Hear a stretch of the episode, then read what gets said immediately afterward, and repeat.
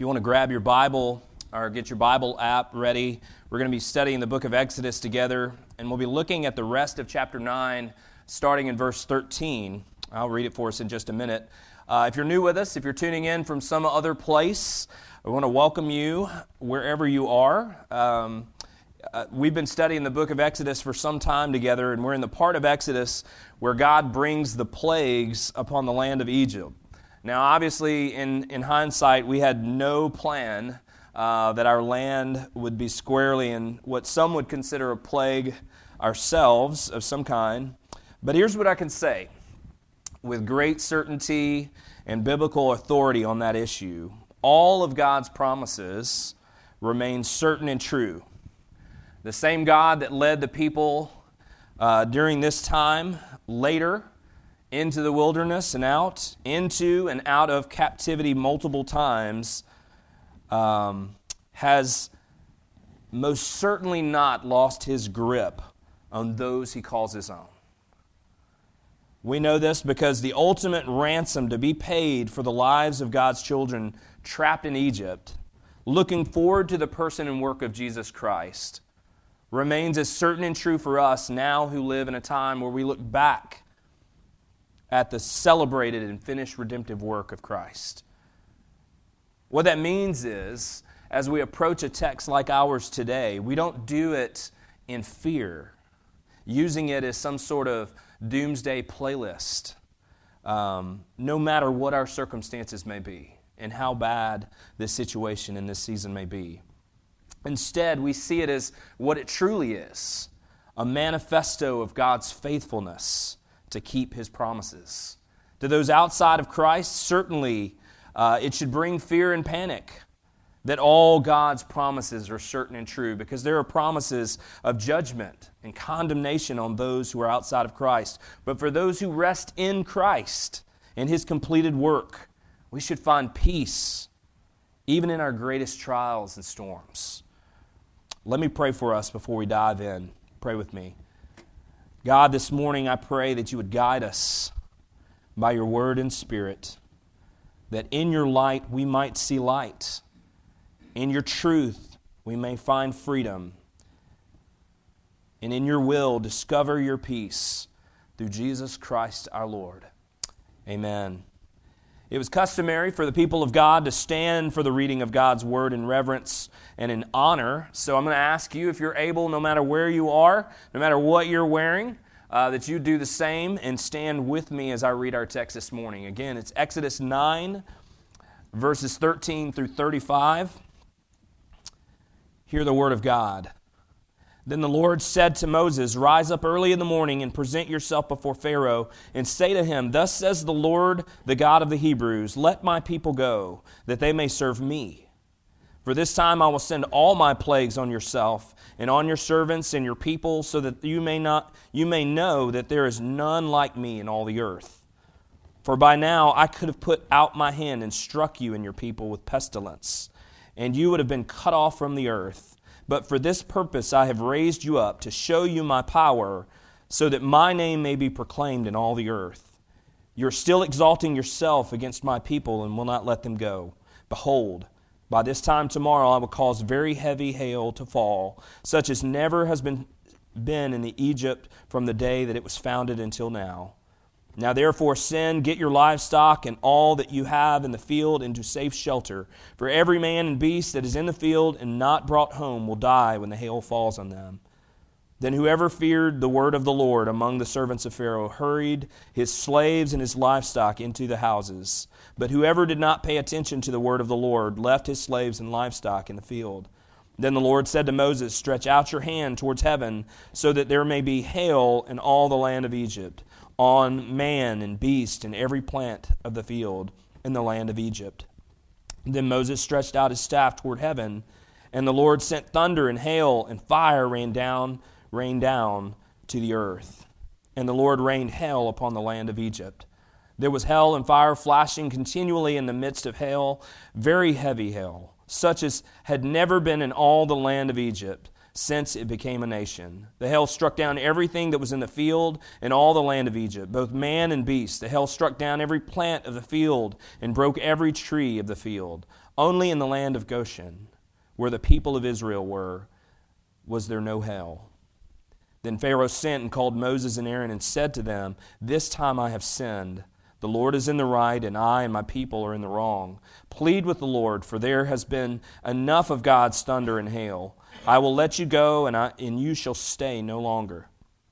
Moses said to them, As soon as I have gone out of the city, I will stretch out my hands to the Lord. The, Lord, the thunder will cease, and there will be no more hail, so that you may know that the earth is the Lord's. But as for you and your servants, I know that you do not yet fear the Lord God. The flax of the barley were struck down, for the barley was in the ear, and the flax was in the bud. But the wheat and the emmer were not struck down, for they were late in coming up. So Moses went out of the city from Pharaoh and stretched out his hands to the Lord, and the thunder and hail ceased, and the rain no longer poured upon the earth. But when Pharaoh saw that the rain and the hail and the thunder had ceased, he sinned yet again and hardened his heart, he and his servants. So the heart of Pharaoh was hardened, and he did not let the people of Israel go, just as the Lord had spoken through Moses. The grass withers and the flower fades, but the word of our God will stand forever. So, thus far, we've looked at the first six plagues that were brought to Egypt by the mouths of Moses and Aaron, but more specifically through their staffs. Uh, are they able to do these wondrous signs? And, and um, and we've seen that as quickly as they're brought to Egypt and upon their people, they can be called away. Now, the significance of God using a few walking sticks to remind Pharaoh and everyone who is watching this all play out that the real hand that's behind all of this is not Moses and Aaron, it's the one true God of Israel. As we've learned, Egypt had an idol problem. They, they didn't have a problem worshiping. They worshiped everything. They worshiped the wrong things, though. We saw an example of this a few weeks ago when we were looking at the first part of chapter 8, how the people of Egypt wanted to give thanks for the miracle of childbirth. But instead of their raising their eyes to heaven, to the author and creator of all life. Instead, they gave all the credit to frogs of the Nile who represented their gods of fertility and honored them by refusing to lay a hand on them. So, in no, in no small measure of dramatic irony, God gives them more of their idol than they can literally stand. Eventually, they're begging God to take away their gods. Yet they remained unwilling to turn their hearts towards the one true God.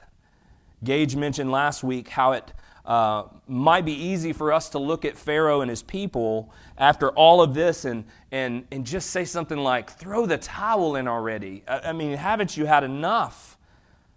And so, even as we start this text that, we, that I just read, the first part of this text, it sounds so familiar. Moses comes before Pharaoh, and, and Pharaoh probably by now could just stop him and say, Let me guess, let your people go and worship God in the wilderness, you know, this Yahweh that you talk about. But what comes after that differs from the previous encounters between Moses and Pharaoh. In verse 15, Moses says, For by now I could have put out my hand and struck you and your people with pestilence, and you would have been cut off from the earth. In other words, I brought six plagues to Egypt, but I only needed one. Up until now, each plague has been costly Lives have been inconvenienced and altered, but ultimately spared. Each time God has backed off as Pharaoh and his people said whatever God wanted them to say. But as we've seen, what they're saying are empty promises made in some small measure of desperation to get relief or rescue from their circumstances. It could, see, it could lead some studying these passages to perhaps ask the question about God's resolve. I mean, after reading the first six plagues, by this time I bet we could probably shut our Bibles and guess what happens next in this part of the story. You could probably guess that Moses is going to say, Let my people go. Pharaoh's going to say, No way, Mose. I just made that up. I hope you're laughing. Um, Moses is going to make a promise that God is about to do something that's painfully inconvenient and costly to the people which by now we see sort of the people bracing for impact. kind of looking and, and, and just saying, oh, I don't know what's coming up next. This is probably a terrible comparison, but every time I hear that the governor or the president is about to make a statement, I'm bracing myself at what's going to be taken away next uh, mothers bracing them are you going to be a homeschool mom for the rest of the year or a homeschool dad? Um, are, are, are, we going to have to continue to deal uh, with lacks, lack of things in the grocery stores? I mean, March has already been maddening, but not in the way that you or I expected March madness to happen. Uh, I mean, we've gotten a couple of things. We got Frozen too early. We got the new Star Wars a little earlier than expected, but we lost toilet paper. You and I know things, these things that we're talking about are, are, are, are merely inconveniences. And like our text, they aren't really what's at stake in all of this. So, as the people of Egypt have settled into this battle, this is really a battle between their gods and the one true God of Israel, the God of the Hebrews. And, and they probably at some point acknowledge hey, we've had to give ground, but we have not broken yet. So then comes verse 16. The, the, and, and I want us to, this verse is key to our understanding not only of what God is about to do here, but what He's been doing throughout this whole match between their gods and, and the one true God. And even greater still, what He's been doing in time and space leading up to this point. Look at verse 16. But for this purpose I have raised you up, to show you my power, so that my name may be proclaimed in all the earth. Between verse 15 and 16, God is saying that things aren't as bad as they could have been. And I'm about to do something now that has been a long time in the making, and that the whole world is never going to forget.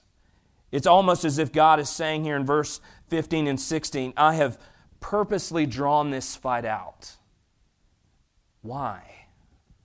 To show you my power so that my name may be proclaimed in all the earth. Now, you and I know that anytime God speaks, He doesn't merely speak in the present, He speaks in light of all eternity. He doesn't make rash decisions like you or I do. Everything He does is calculated and measured, taking into consideration the full length and breadth of all of time itself. We used the Heidelberg Catechism this morning. I, love the wording. Uh, listen, listen to our forefathers and how they wrote about as they poured over the scriptures concerning this part of God's character. This is question 27 in the Heidelberg Catechism. What do you understand by the providence of God? The Almighty, everywhere present power of God, whereby, as it were by His hand, he still upholds heaven and earth with all creatures, and so governs them that herb and grass, rain and drought, fruitful and barren years, meat and drink, health and sickness, riches and poverty, indeed, all things come not by chance, but by his fatherly hand. What that tells us is that not only does God know what he's doing here, he planned the whole thing. Not just Egypt's demise, but their rise to power in the first place. All the worldly strength and authority of Egypt wasn't by a byproduct of their superior wisdom or intellect, it was a gift. And this gift had a purpose. You see, everyone looked at Egypt as the greatest superior thing going on at the time most powerful, superior civilization. Something that would understandably cause a watching world to ask, what do they do? Who do they credit for all of this? Unfortunately, like we've said, they had an idol problem. They loved, praised, even sacrificed to their higher powers, just not the right, one true higher power. Look at verse 17. You are still exalting yourself against my people and will not let them go. Now, up until now, we've seen in the plagues this clear division between Israelite and Egyptian. Look at verse 20. Then whoever feared the word of the Lord among the servants of Pharaoh hurried his slaves his lives, and, and his livestock into the, into the houses. But whoever did not pay attention to the word of the Lord left his slaves and his livestock in the field. He went from having two different types of people that he's talking about to three. You had God's enemies, you had God-fearers, and then you had God followers. But here we see a warning go out to the Egyptians and we see the Egyptians heed the warning and they begin to get everything living that's outside inside. For the first time, we see Pharaoh's officials because they've most likely seen enough to know that God is capable of doing what he says. And this is the first time we see Egypt sort of brace as a, con- as a uh, country for the incoming plague. You and I have gotten a bit of that this week we can probably better imagine the panic and fear of those running around Egypt trying to get everything they need and get all that they have inside of a shelter, stockpiling for the coming storm. While other, others who, who don't believe God and don't take Him at His word, they leave their things in the field. They go and celebrate and do, go about their business as though nothing were changing. And then as you go on in verse 25, these, we see that these storms are brutal killer hail, strong winds, lightning, potential tornadic activity, and for the first time, loss of life. The hail struck down, verse 25, everything that was in the field and in the land of Egypt, both man and beast. And the hail struck down every plant of the field and broke every tree of the field. 26, only in the land of Goshen, where the people of Israel were, was there no hail. Look at Pharaoh's response in verse 27. Then Pharaoh sent and called Moses and Aaron and said to them, This time I have sinned. The Lord is in the right, and I and my people are in the wrong. Plead with the Lord, for there has been enough of God's thunder and hail. I will let you go, and you shall, uh, you shall stay here no longer. Now, I want to point out something quickly that I think is pretty cool. Um, look at what Moses does after Pharaoh's confession. Verse 29 Moses said to him, As soon as I have gone out of the city, I will stretch out my hands to the Lord. The thunder will cease, and there will be no more hail, so that you may know that the earth is the Lord's. He waits to stop the storms till after he takes a stroll down Broadway through the middle of the city during a storm that is killing everything living outside. If there was any thought going on in Israel or in Egypt that somehow these storms were just scattered showers, and that somehow through uh, the miracles of science and climatology, Goshen were being spared and Egypt were under duress. Moses squashes this theory with this move as he puts himself at the mercy of the author of the storm. I want to point out two things really quickly. First, I want us to pay close attention to the three types of people and the three types of responses we see in our plague in our text. We have those who could care less and they make the wrong decision to do nothing. We have those that heed the warnings but do so out of fear and anxiety because they're uncertain of the outcome. And finally, we see what we see in Moses, who puts himself at the mercy of the stormbringer because he knows that this storm isn't for him. Now, please don't misinterpret this. This is in no way a prescription of how to act uh, during this season as a Christian. This isn't calling us to throw caution to the wind and ignore the wisdom that we're being given by others, uh, medical professionals or whatnot. Um, but the byproduct of trusting God in the peace and confidence it brings is worthy of note in comparison to these other responses that we see from Egypt. The second observation might be of the officials who heed the warnings and even Pharaoh as he confesses his sin. The question may be is, is the needle finally moving in Egypt? Is God not only showing up their gods, but winning over their hearts? If you read Ezekiel 29 and other places, then you know oftentimes God brings us to a place of true humility and need before we truly acknowledge our need for a Savior. There's no clear evidence to believe that that's what's taking place here. Look at the statement after the storms in verse 30. But as for you and your servants, I know that you do not yet fear the Lord God.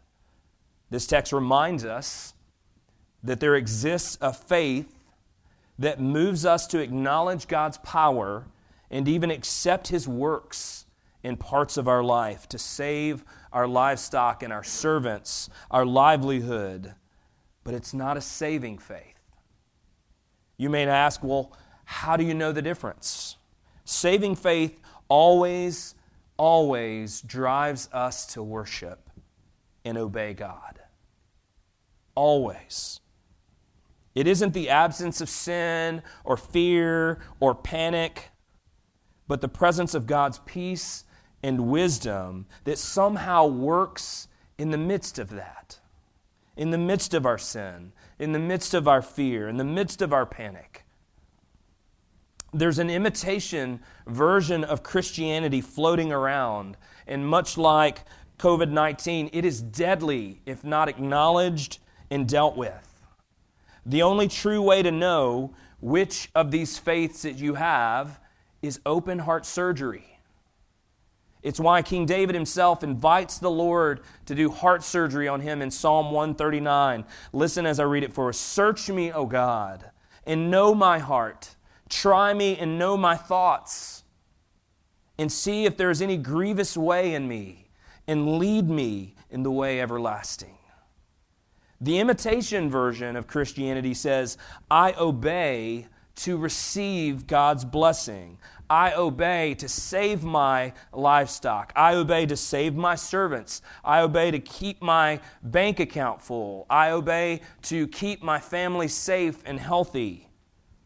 The real Christianity says it's because I've already received God's blessing that I obey. For so many of us who grew up in and around the church, it's so easy to mistake one for the other. Honestly, all of us have been forced to retreat in some ways from the normal. So much of what was normal and routine for us, which includes going to church every Sunday.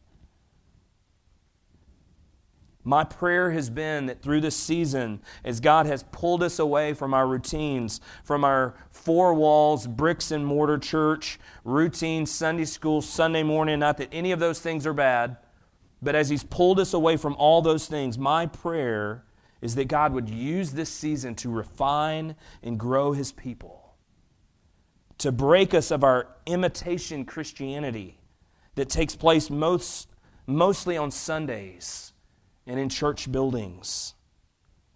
Meaning those of us who have been work, working tirelessly at the church would find ourselves relieved of the burden of having to go every week and dress up and pretend. We would find this season to be enlightening and, and helpful as the burden of pretending and performing all these years is lifted off our shoulders and we get a collective breath. But that ultimately, having that taken away would lead us to a real and saving faith